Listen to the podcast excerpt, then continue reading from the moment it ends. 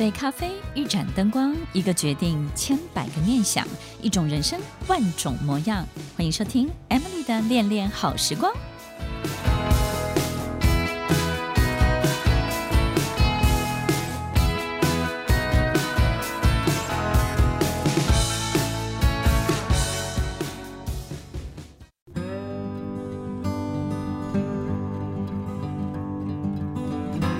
收听《恋恋好时光》，我是 Emily，在每周六晚间八点到九点，与您在空中共度美好的时光。听众朋友，有没有可能有一天突然之间呢？你早上起床的时候，你开始相当的厌世，你觉得生命中带给你所有一切的快乐都不会再感觉到快乐，然后所有一切有意义、有价值，你都感觉不到这些事情的重量。你突然间觉得所有一切都还在，但是你开始慢慢的失去对所有事情的感觉，你会相当的疲惫，有时候甚至不想起床，你也不知道换衣服或是刷牙对你有什么样的意义，你也不觉得让自己一整天看起来光鲜亮丽，非常的活跃有活力，能够带给别人美好的感受，这件事情有多么的重要。所以，听众朋友，当我们觉得在生活当中，所有的感觉渐渐的消失，所有的一切好像开始慢慢的对于你而言已经变得没有意义的时候，很有可能在季节的转换，或是在我们的身体里头正在进行一场休眠的动作。这个休眠呢，很有可能就是我们经常会提到的高功能的忧郁症。那么，高功能忧郁症呢，其实经常出现在许多呃相当成功的这种。强人的自我要求完美的这些成功人士的身上，高功能忧郁症呢，其实在生活当中的这些人都是相当的活跃的，相当的积极乐观，甚至呢，他们在社会当中的成就都足以成为许多人的模范或是追随的对象。那么高功能忧郁症为什么会出现在这样的人身上居多呢？因为在他们的身上，他们必须要经常的扮演一种大家希望以及喜欢的角色。当然，这个角色他们自己也是喜欢的，但是这种扮演呢，因为跟事实真实的他自己而言呢，是没有办法立刻的画上等号的。也就是呢，其实他自己也喜欢，可是呢，生活当中的他可能不完全是百分之百这样的他。但是因为在工作或是各个方面的需求，这个偶像的包袱或是这个面向的这个视角呢，会带给更多人欢乐或是激励的作用。于是呢，他就为了自己必须要维持这样一个形象呢，打了很多的吗啡，对不对？告诉自己我必须要健身，OK，我必须要表现呢自己相当的对乐观，然后呢，对所有未来的一切的掌握度呢是超过百分之百。甚至呢，让自己在每一个的穿着或是表现的每一个装饰，自己的每一个神情，然后亮相登场的每一个画面，他都要掌握的相当相当的精准。听众朋友，当我们开始意识到生活当中，我们必须很大的比例的时间，必须要开始演戏，必须要开始扮演一个你自己不太是自己的角色的时候，这种高功能忧郁症呢，就特别容易找上我们。当他找上我们的时候呢，你一开始没有太大的感觉，你只会觉得说，周而复始的这些事情呢，好像带给你很大的这种荣耀，别人也好羡慕你。可是别人没有办法去理解，你可能也会有一种心情是，这些好像对你也可以，一切都变得没有意义的。所以别人在你身上经常会感受到，你可以全部都要，你也可以全部都不要。所以他们也觉得你很奇怪，你也觉得自己怎么会是。我好像仿佛对于这些事情的追求度很高，但是呢，突然之间我好像也可以都放弃这一切。当这种极端的两个面向在我们的这个人身上的每一天，都几乎都会出现一两次的时候，你就要非常的小心。这种高功能忧郁症可能就是在我们身体里头开始产生一个极大的休眠作用。那这个休眠作用，它会作用我们这个人身体的什么样的行为，或是什么样的呃身心的发展的方向呢？听众朋友，我们今天要来分享这可能会影响我们的几个征兆或是几个的行为。但是，首先在分享这些征兆跟行为之前，我们真的要去感受一下是什么让我们变成这样。所以，首先第一个就是我们必须要能够理解，这所有的一切都必须要去面对跟诚实的去看我们自己。在真实的自己跟自己期待的自己当中，跟你自己制造出来的自己到底相差多远？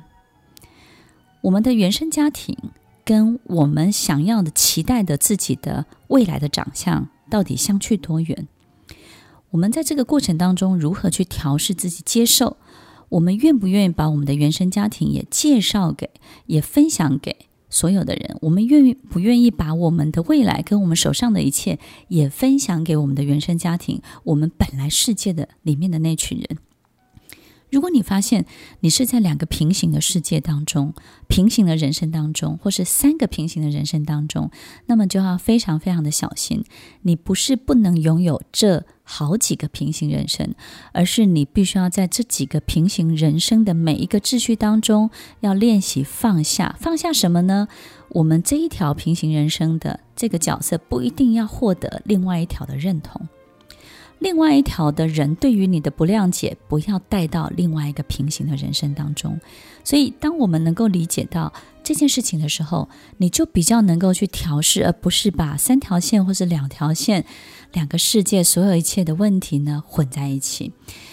高功能忧郁症有一个最大的好发的关键，就是我们对于处理周围所有的人事物的疲惫，其实会大过于我们工作事情的压力。这些人，这些所有一切必须要善后的，对于人这件事情的劳累、心寒，会带给我们这些忧郁症很重要的一个管道，来让我们启动我们身体的休眠状态。我们有时候最累的就是每一天都很清楚自己要去演一个自己很不是自己的自己。那那个不是自己的自己，偏偏又为你带来所有你想要得到的一切，你如何能放下那个讨厌的自己？你如何能够不演他？每一天在床上，当你开始想这些事情的时候，你有没有可能做回自己呢？你有没有可能去消灭那个不是自己的自己呢？听众朋友。当你开始想这些事情的时候，你有没有想过，你的人生就开始起了一个很大的转变？也许你就要开始在这两条线当中，不是二择一，而是要开始往下一个不同的阶段发展喽。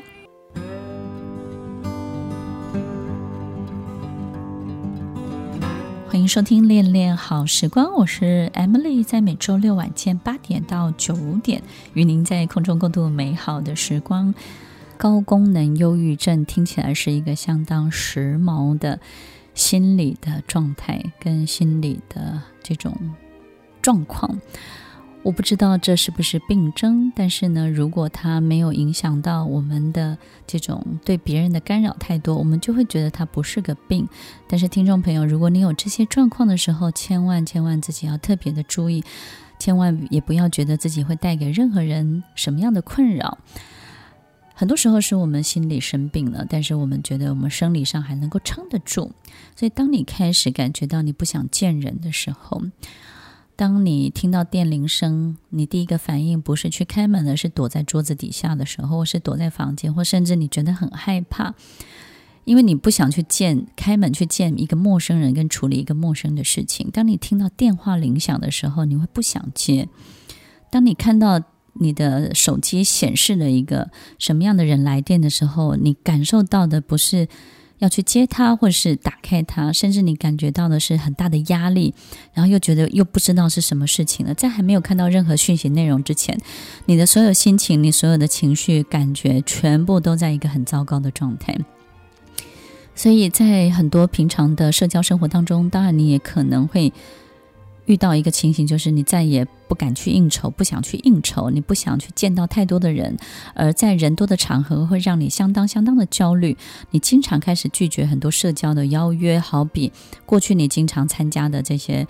呃 party，或是参加的这些聚会，或是打球，或是某一些运动，这些场合，甚至一些快乐的吃饭聚餐，你都不愿意去参加了。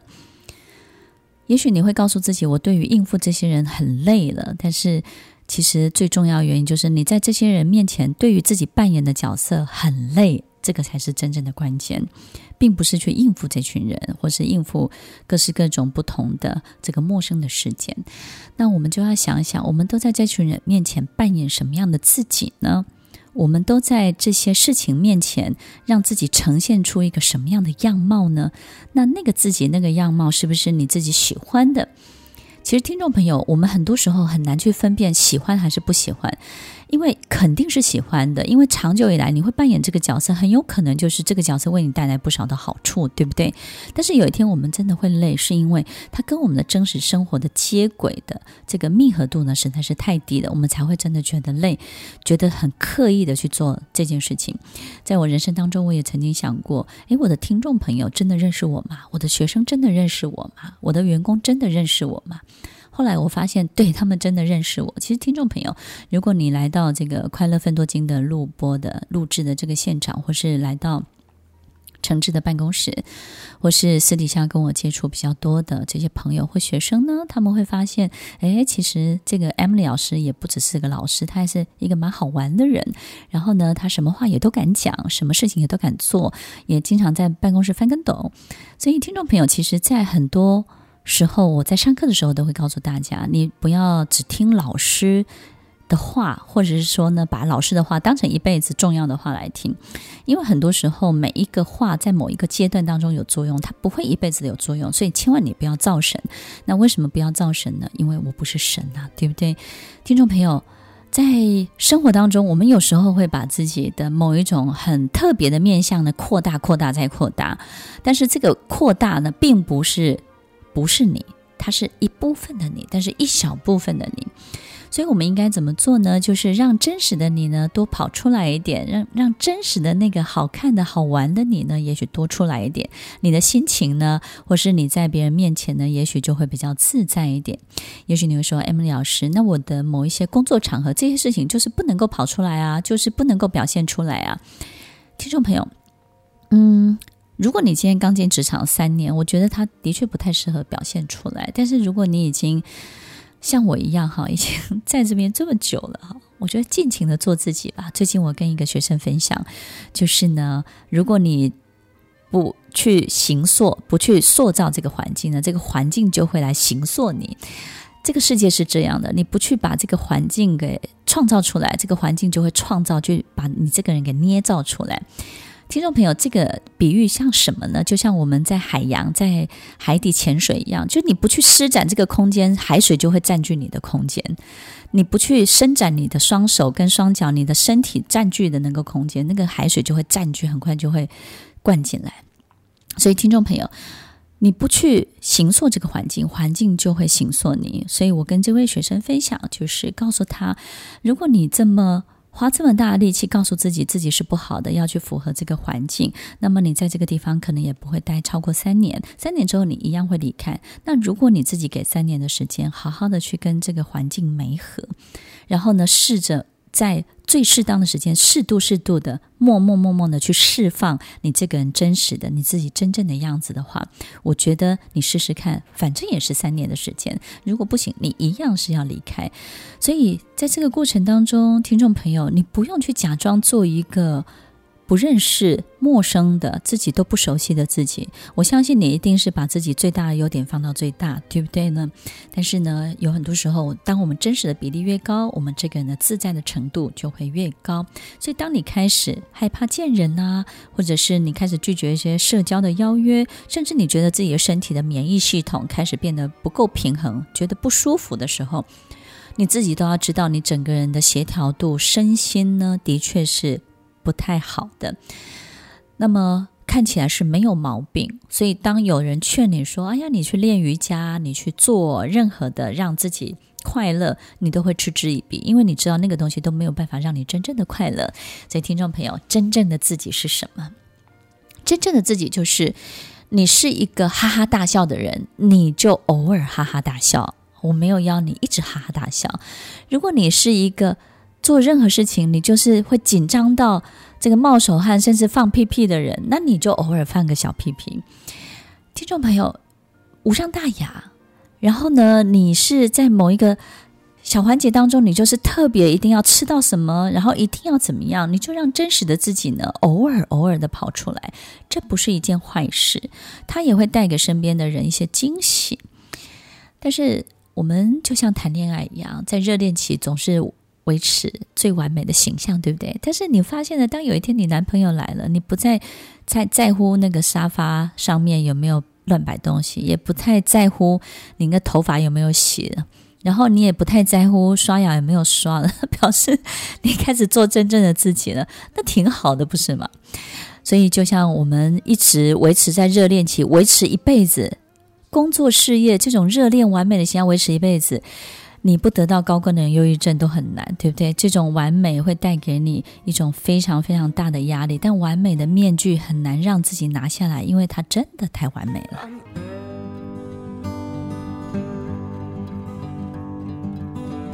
欢迎收听《恋恋好时光》，我是 Emily，在每周六晚间八点到九点，与您在空中共度美好的时光。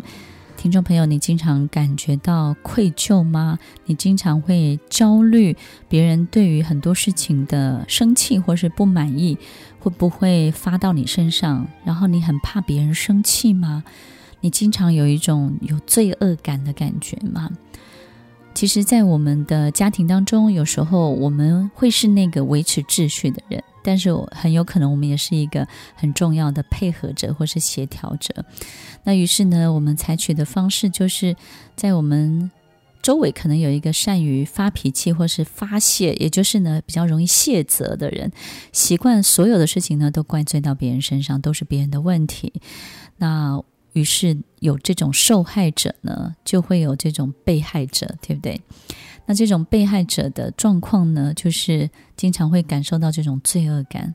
罪恶感。制造罪恶感是最容易的事情，因为制造一个罪恶感呢，就会让这个人因为罪恶感而枯萎了。就像一朵盛开的花，你只要让这朵花呢，告诉他，告诉这朵花，不管它开得多么漂亮，然后花香多么的美丽。你只要不断地对这朵花说：“你这样不应该。”你看看你让别人变成什么样子？你怎么这么糟？你怎么可以这样？你看他们都是因为你才变成那样，我都是因为你才怎么样。然后要不是你，我就现在是什么什么什么。OK，这种罪恶感跟不断的去让你背负这样的一种压力，为的就是让你持续不断的付出，持续不断的知道说他还需要你。听众朋友，你会发现这个过程当中呢，你就会喂不饱，就是受害者本身呢，每天不断的去强化这件事情。那你有时候会觉得我，我就也很尽力了，我也帮你做到了什么事情，我也给你多少钱了，我也帮你解决了善后了多少问题了。你会发现，诶，他还是不满意，他不会让你觉得他满意的。所以我们经常得到的回复跟回应都是，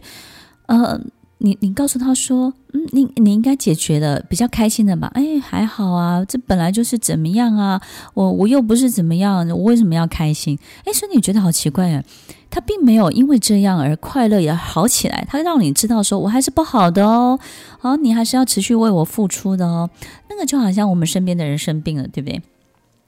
我们第一个当然就安慰他，你很快就会好起来。真正生病的人听到。安慰，然后听到说，其实我们身体呢是很有希望的，其实都很开心。可是呢，不是那么严重的人就不开心了。不是那么严重的人呢，你越告诉他说啊，你的状况不严重，他就越生气，他就会觉得说哦，没有啊，我都都站不起来，我都怎么样？那你告诉他说，哎，今天看完医生了，好多了，然后就三休息三天就好了。那他可能会告诉你说，哦，没有，我现在可能还有其他的什么并发症，还有什么问题，对不对？听众朋友。在你身边，如果经常有人去制造你的罪恶感，你也经常感觉到很多的愧疚，那么高功能忧郁症也特别特别容易找上像你这样的人。他为什么要找上你呢？因为他知道你特别容易责怪自己、责备自己，特别容易感受到自己的不好，别人的问题你都揽在自己身上，别人的人生遇到一颗石头，你不只是把它搬开，你搬不开，你还怪罪自己，为什么我没有力气帮它搬开？为什么我就是搬不动？我怎么这么差劲，连个石头都没有办法移开？诶，你会不断不断的责备自己，你不只是责备自己没有帮他解决问题，还责备自己没有这个能力去做到这件事情。所以，当你不断的怪罪自己的时候，你的能力也许增加了。有些人还会告诉我，还会跟我分享说：“哎，老师，我就是因为有他，他就是我的功课，他是我上辈子的业力啊、他我就是因为这样，所以呢，我就必须要去还他。那也因为这样，我这辈子变得更有能力。我都会问他：你有没有变得更快乐？他总是给你功课做，你这辈子有很多其他的功课，不是来自于他。”他给的功课以后你都不要做了，他给的考卷以后你都不要考了，你不要考他的考卷。所以听众朋友要记得，当你很有罪恶感的时候，当你经常感受到愧疚的时候，你要做的不是责备自己，而是盘点你身边的人，谁给你这些感觉？谁给你这些功课？谁给你这些考卷？要记得不要考，不要去接这些功课，因为不玩的人最大。真正爱一个人，会希望他自由。会希望他很活跃，也会希望他在做每一件事情的时候都做到自己想做的。爱一个人绝对不会贩卖恐惧，不会制造威胁，也不会让这个人忧虑，也不会在这个人身上加诸任何的罪恶感。如果有人这样对你，他要的不是你的爱，他要的是在你身上去填补所有他想要的一切，并且以最快速的方法可以取得。而制造你的罪恶感，制造你的不好，让你去不喜欢自己，会让他更喜欢他自己。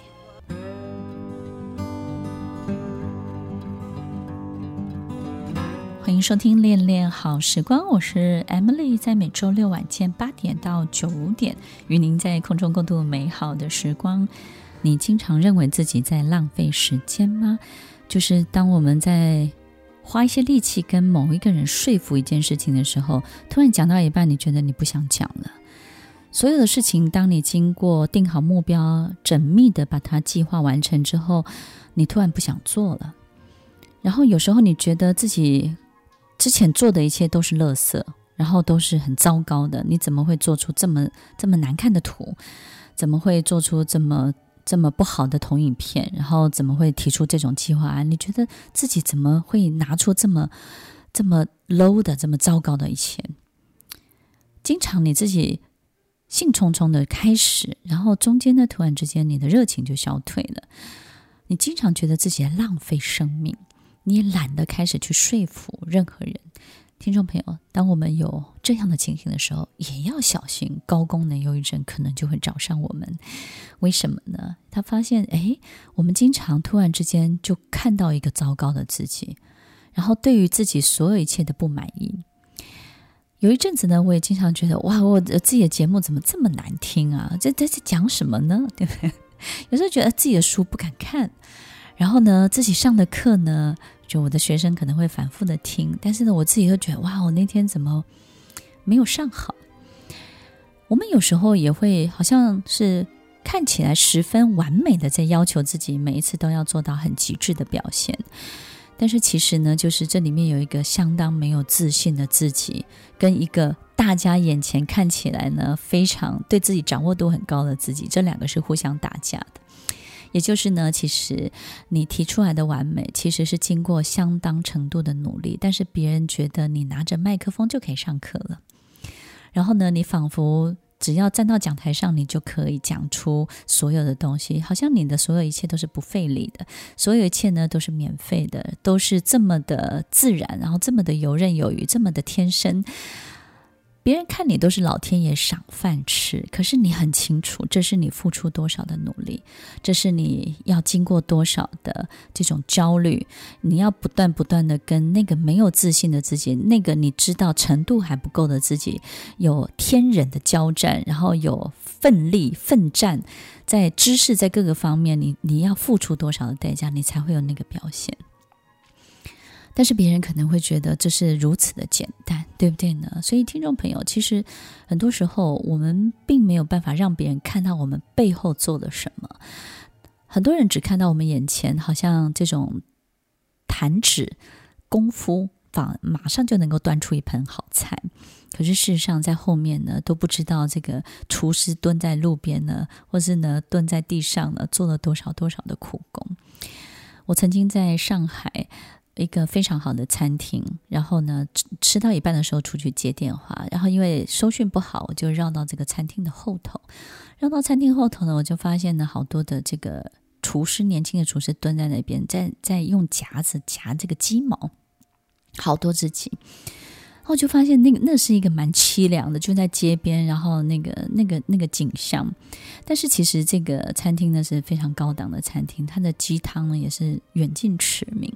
但你就看到这个这个是多么多么的要花功夫，然后你要看到这个画面，然后别人要付出多少的努力才能够端出这样的一盆好菜出来。我们有时候会觉得，我们懒得跟别人说这些过程。你要说，哎，有的人自我感觉良好，很会讲。但是，如果你是一个不喜欢跟别人分享你的努力过程的人，你就要注意，因为高功能忧郁症就会找上你，因为你会觉得啊，反正大家都不了解我，反正大家都不懂我，在这个世界上我是孤独的，所有一切的人都不认识真正的我，那个背后的我，背后付出代价的我，背后十分、百分、万分努力的我，反正大家都不能够理解，大家都以为我轻而易举就能够做到这件事情，所以每一个人都来要求我，每个人都对我予取予。求一下子要我五分钟就做这个，三分钟就做那个，殊不知我为了五分钟、三分钟，我得付出五小时、三小时。听众朋友，当你对于所有人对于你予取予求这件事情，你再也受不了的时候，你就没有那么喜欢这个世界。所以，你的高功能忧郁症不是不喜欢你自己，是你不喜欢这个世界，不喜欢这个世界这样对待你的人。听众朋友。